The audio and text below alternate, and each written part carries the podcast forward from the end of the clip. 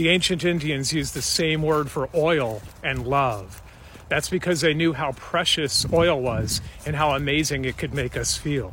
And they have a little ritual called abhyanga, which is where you put this special oil all over your body, and it not only makes you feel totally smooth and like your skin is hydrated again, but it actually calms your entire nervous system and boosts your immune system. This is all from the most ancient healing system on planet Earth, known as Ayurveda. For thousands of years, they studied how the things that were growing naturally on this planet affected us. And there were two oils that shined above all the other ones that really made one feel love. One oil heated so it could make us warm and just bring a sense of contentment. The other oil cooled so it could bring down inflammations or calm us. The big one, the hero of Ayurveda, is sesame oil.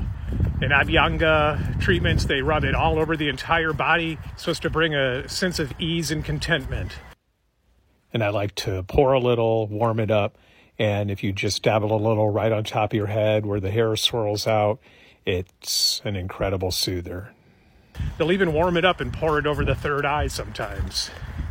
The other amazing oil is castor oil. A lot of people will just simply rub this over their belly and belly button.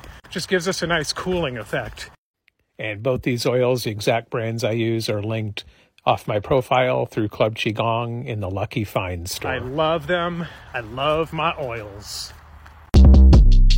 Short Cast Club